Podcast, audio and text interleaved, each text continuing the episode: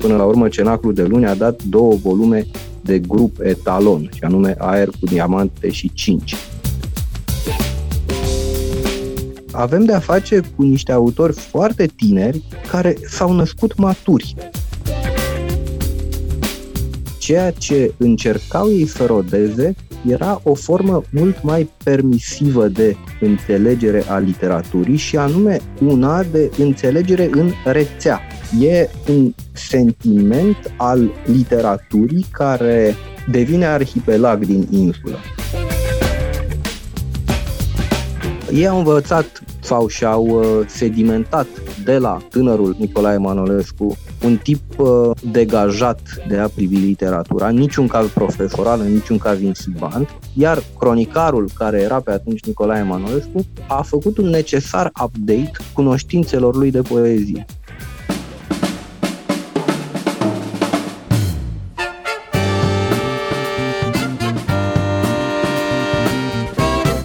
Timpul prezent în literatură.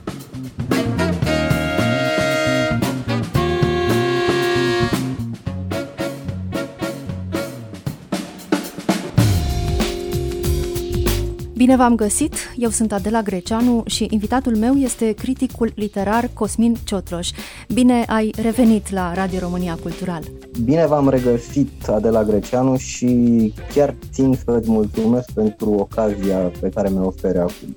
Ocazia este apariția volumului Cenaclul de luni, Viața și opera de Cosmin Ciotloș la editura Pandora M, un amplu studiu dedicat uh, unui fenomen literar care a marcat anii 70 și 80 este locul unde s-au format, unde au crescut scriitorii care aveau să fie numiți uh, generația 80, în frunte cu Mircea Cărtărescu, Florin Iaru, Ion Stratan, Traian Tecoșovei, Mariana Marin, Magda Cârneci, ca să-i numesc doar pe câțiva dintre cei mai cunoscuți. De ce o carte despre cenaclul de luni și nu despre generația 80? E desigur și o carte despre generația 80, dar accentul e pus încă din titlul cărții pe cenaclu, Cosmin Ciotloș. E o întrebare foarte bună, cu atât mai mult cu cât, de fapt, e o carte despre generația 80 care poartă un titlu puțin polemic, îmi vine să spun. În sensul că deseori, atunci când invocăm poezia generației 80, avem tendința de a acționa puțin generalist, puțin ecumenic, spunând că ea a fost un fenomen care s-a manifestat aproape în tip democratic în întreaga țară, că au existat multe centre de ecloziune ale acestei generații și că, prin urmare, am avut de-a face sociologic cu un fenomen care a izbucnit deodată în mai multe locuri, cam în aceeași perioadă, ceea ce nu e neadevărat. Însă nici faptul că totuși cenaclul de luni a fost, uh, să spun așa, berbecele, a fost uh, fanionul acestui grup de studenți în mare măsură, care veneau și de la Iași, și de la Timișoara, și de la Cluj, firește. Faptul așadar că cenacul de luni a fost acest berbece nu e de neglijat. Prin urmare, este o carte despre poezia generației 80 și totodată una care spune discret, fără maliție, spune că poezia generației 80 e în primul rând reprezentată de cenaclul de luni. De alminteri, și spun asta în cuvântul înainte al cărții, titlul de lucru, titlul pe care îl visasem în legătură cu această carte, era un, un picut snob și nu mă, nu mă feresc, deși mă jenez un pic să o recunosc. Un picut snob se numea Formăm Testudo, cu un emistih dintr-un poem foarte frumos al lui Romulus Bucur. Va să zic că încercam să vorbesc amplu, într-adevăr, despre o solidaritate cu totul particulară, nu doar de vârstă, o solidaritate de înțelegere a codurilor literare. Testudo, să le spunem și ascultătorilor noștri, înseamnă țestoasă în latinește și, de fapt, este un termen militar, dacă vrei să este, este acel termen militar pe care nu prea îl cunoaștem noi așa lexicologic, dar care ne este extraordinar de familiar din orice film sau din orice imagine cu militar roman. Anume momentul în care, strânși umăr la umăr, acești uh, soldați ridicau și își uh, împătureau într-o formație destul de simpatică, destul de cuceritoare pentru ochi și împătureau scuturile așa încât să creeze o formație de luptă impenetrabilă. Cenaclul de luni, spre deosebire de alte cenacluri literare studențești din țară din acea perioadă, vorbim despre anii 70-80, nu avea o revistă în care autorii să-și poată publica poeziile sau proza. Cum își pune amprenta acest detaliu semnificativ pe literatura lunediștilor?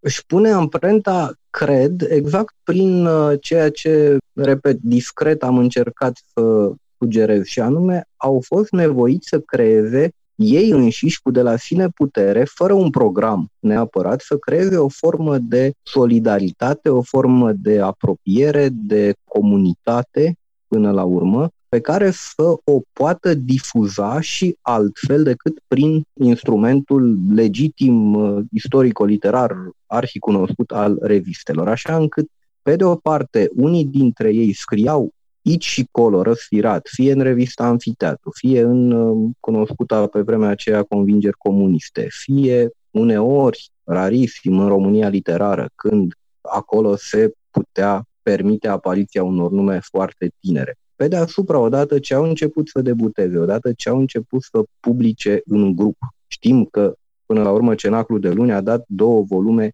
de grup etalon, și anume Aer cu diamante și 5. Ei bine, inclusiv prin felul în care se sprijineau reciproc, dar nu ca o coterie, ci ca un soi de prietenie concurențială valorică, felul în care așadar se sprijineau unii pe alții în grup, felul în care își dedicau unii altora poeme, a ținut locul uh, acelui spațiu bine determinat pe care îl numim redacție de revistă.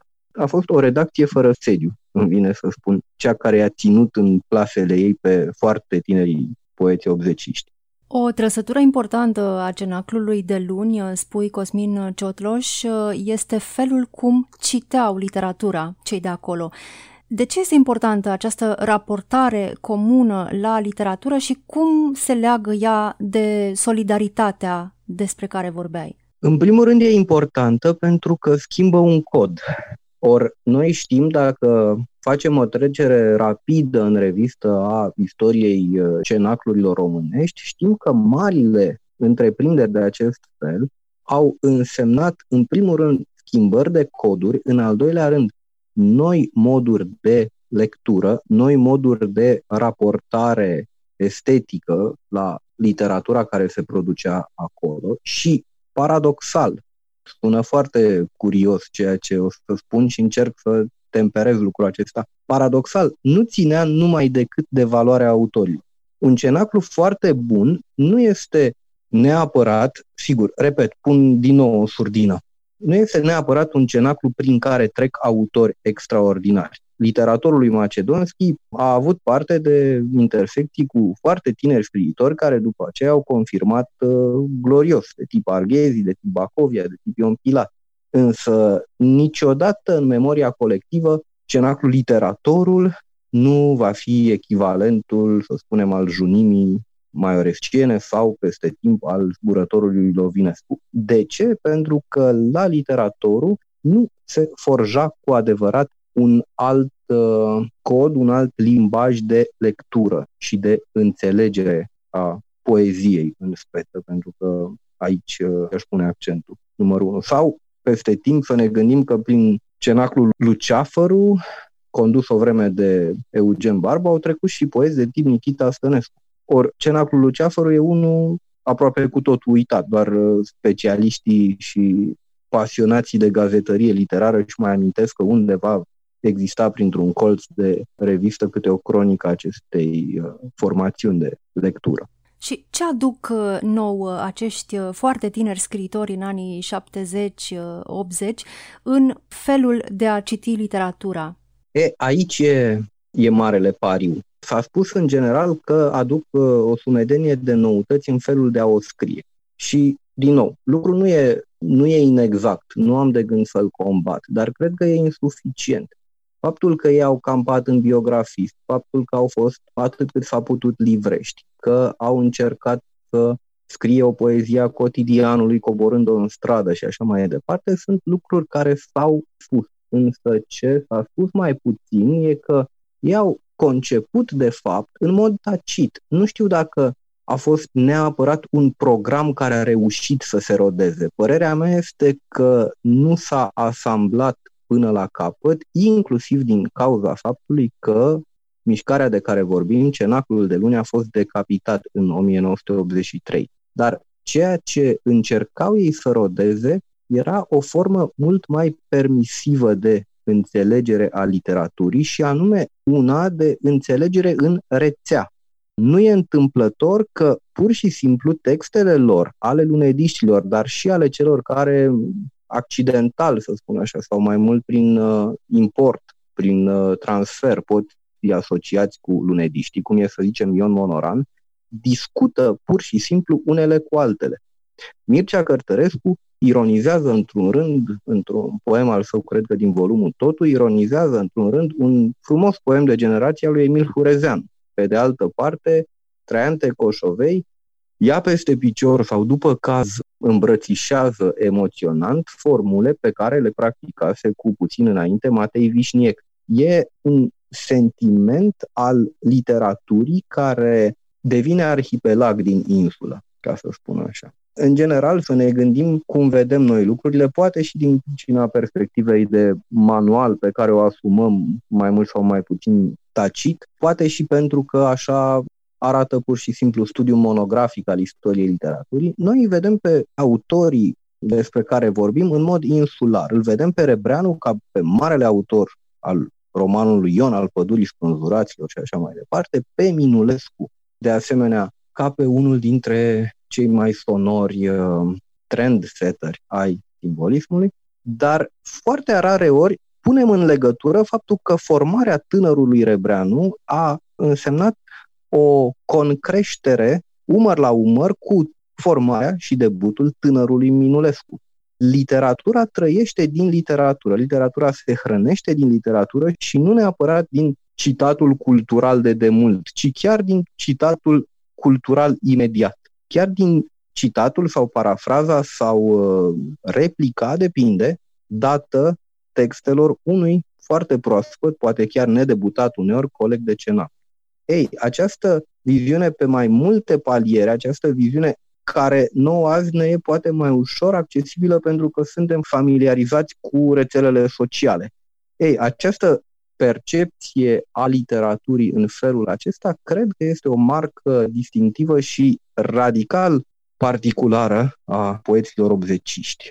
Dar această trăsătură, acest fel de a privi literatura ca pe un arhipelag, nu ca pe o sumă de insule izolate, nu-i face totuși pe obzeciști să semene între ei. Nu, deloc. Tocmai de aceea nu seamănă, pentru că această marotă care a fost adeseori forjată în anii 80 chiar de Eugen Barbu, ar fi un soi de recif de autori care scriu toți cam aceeași poezie, cam pe aceleași voci, această marotă nu ține cont tocmai de faptul că de multe ori chiar, să spun așa, similitudinile de ton, deși citindu-i cu un diapazon potrivit, observăm cât de diferiți sunt unii de alții, aceste similitudini de ton se datorează în realitate dialogului cu totul particular pe care în mod conștient și nu sub formă de mimetism îl instrumentează unii cu ceilalți.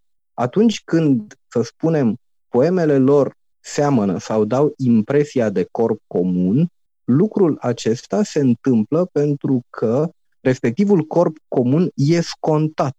Nu e o marca a naivității sau a tinereții creatoare care, nu e așa, e destul de alunecoasă, destul de imprecisă în uh, teritoriile pe care se așează. Și lucrul ăsta mi se pare paradoxal și mi se pare că ar trebui subliniat cu mai multe creioane apăsate. Avem de a face cu niște autori foarte tineri care s-au născut maturi. Discut aici și discutăm în general poezia unor poeți care aveau la momentul acela 22, 23, 24 de ani, dar erau gata formați. Poate, poate în unele cazuri maturitatea s-a instalat mai târziu, dar la vârsta de 20 puțin de ani, erau perfect adulți din punctul de vedere al stilului și mai ales al unei concepții literare, deși cuvântul poate suna puțin prea arid.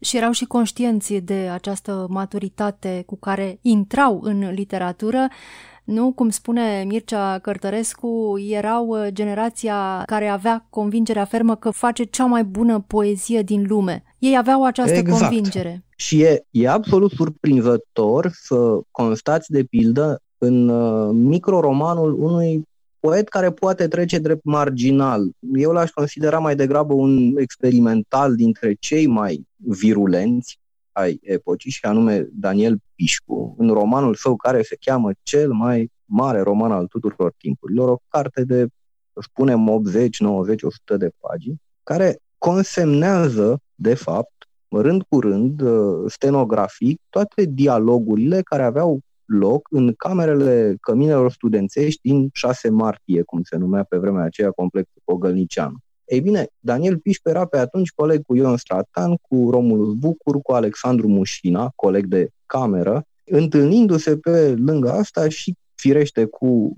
Traian Tecoșovei și cu Mircea Cărtărescu și cu Mariana Marin și cu alții. Ei bine, sunt studenți de anul al doilea, toți acești cenacliști de luni despre care vorbesc. Și e uimitor cum ei supraviețuiesc acolo, în rezervația etudiantină, supraviețuiesc exact ca niște scriitori gata formați. Și, conform buletinului, sunt mai degrabă niște puști. Nu reiese lucrul acesta. Buletinul e primul obiect îndepărtat din aceste referințe ale lor. Sunt niște poeți care discută până târziu, își discută cu maliție, dar cu o dreptate a severității textele, unii în compania celorlalți, care citesc pe rupte și își împrumută cărți așa încât nu atât să promoveze examenele, cât să promoveze marele examen al debutului și asta la 21-22 de ani. Asculți timpul prezent! Timpul prezent e un talk show zilnic despre politică, societate și cultură difuzat la Radio România Cultural. Ne puteți asculta pe Apple Podcasts, Google Podcasts, Castbox, Spotify și altele. Cum se petreceau uh, lucrurile la cenaclul de luni? Sunt foarte multe mărturii ale celor care l-au frecventat. Cine erau personajele principale ale cenaclului? Cei care citeau, cei care comentau? Cosmin Ciotloș. Firește îmi vine să zic cei care comentau, pentru că pe deasupra majoritatea mărturilor cam la reacții se referă cu asupra de măsură și mai puțin la, știu eu, întâmplarea propriu-zisă de pe scena cu ghilimelele de rigoare a cenaclui. Să ne gândim că exact în aceeași perioadă și frecventat de altfel de mulți lunediști, a existat tot în facultatea de litere cenaclul lui Ovid Esprohmălnicianu, despre care toate mărturile impresionante, emoționante și calde spun că era sub raportul atitudinii la antipozii cenacului de luni. Era un cenaclu foarte sobru în care se lucra pe text, aproape ca la un seminar, aproape ca într-un uh, atelier privat. Se lucra pe text, cod la cod cu Ovid Esprohmălnicianu, pe câtă vreme cenaclul de luni ar fi fost mai ales un cenaclu de vedete. Chiar Mircea Cărtărescu cred că spune ăsta. Acolo existau tineri autori, tineri comentatori care deja luaseră prim plan și a căror apariție era așteptată de foarte numeroși tineri la rândul lor care participau pe post de caracudă uneori, să spunem, participau la aceste întruniri. Mărturile perioadei spun că uneori se ajungea până spre 200 de participanți. Într-o sală, mă rog, încăpătoare pentru cei 200, dar într-o situație totuși neașteptată. Să nu uităm că pe acolo au trecut și regizori aflați în formare, să nu uităm că au fost și personaje mai stranii pe la cenacul de luni, fără a îndrăzni totuși să ia cuvântul de tipul unuia dintre cei doi sau câți ori fi frați Micula, despre care noi astăzi știm mai degrabă din uh, spațiul public pur și simplu sau spațiul știrilor curente și să nu uităm că acolo oameni cum sunt Traian Tecoșovei, cum sunt Mircea Cărtărescu, Romulus Bucur, făceau, dincolo de oficiul de tineri autori, clipitori, îl făceau și pe acela de comentatori cârcotași. Așa încât nu odată, nu trebuie nici să idilizăm, nu odată discuțiile de la cenaclu de luni ajungeau să fie îndeajuns de contondente, dar iarăși, nu odată împăcările veneau nesmintit la finalul acestor contondente. Sunt o sumă de anecdote, sunt destul de prudent față de ele, chiar dacă le-am verificat uh, jurnalistic din mai multe surse, pentru că, în general, sunt, uh, sau mă străduiesc să fiu prudent față de anecdotică, dar nu pot să nu îmi aduc aminte cum, într-un rând, Coșovei și cu Bucur au apărut uh, dotați cu niște pistoale cu apă pe care, în momentul în care nu le plăcea câte un vers care se citea acolo, le foloseau pentru a-i stropi pe exponenți. Vor fi stat lucrurile chiar așa, nu vor fi fost, nu vor fi stat, dar în orice caz e încă una dintre probele, să zic așa de data asta, ilare și conviviale ale capacității de a reacționa. Să mai pun aici un mic accent apropo de această reacție. Toți erau studenți sau toți absolviseră de curând facultate. Prin urmare, adăugând faptul că obiectiv, sociologic vorbind, învățământul românesc al perioadei respective, mă feresc de, de termen tari, nu știu dacă era neapărat bun, dar avea un accent al performanței, poate al performanței hăituite, dar îl avea. Ei bine, toți acești studenți sau proaspăt uh, absolvenți aveau la îndemână vocabularul critic, teoretic, capacitatea de a construi discursuri argumentative îndeajuns de bine rodate în așa fel încât să se nască acolo și o școală de critică, îmi vine să spun, nu doar una de poezie. Până la urmă, să nu uităm că Mircea Cărtărescu are pe lângă studiul lui faimos despre poezia lui Eminescu, are o importantă carte referitoare la postmodernismul românesc, că Alexandru Mușina e, pe lângă poetul pe care îl știm, și un remarcabil eseist, că Traian Tecoșovei și-a făcut uh, consistent mâna în recenzistică și așa mai departe. Aproape nu există nume din uh, formația aceasta lunedistă care să nu fi probat ulterior și public ceea ce spectaculos deja făcea în spațiul semi-privat al cenacului, și anume un tip de discurs critic, de gândire critică și uneori chiar teoretică. Să-l adaug aici și pe Bogdan Ghiu, firește, care ulterior probabil că a avut cel mai spectaculos viraj înspre eseistica bine blindată.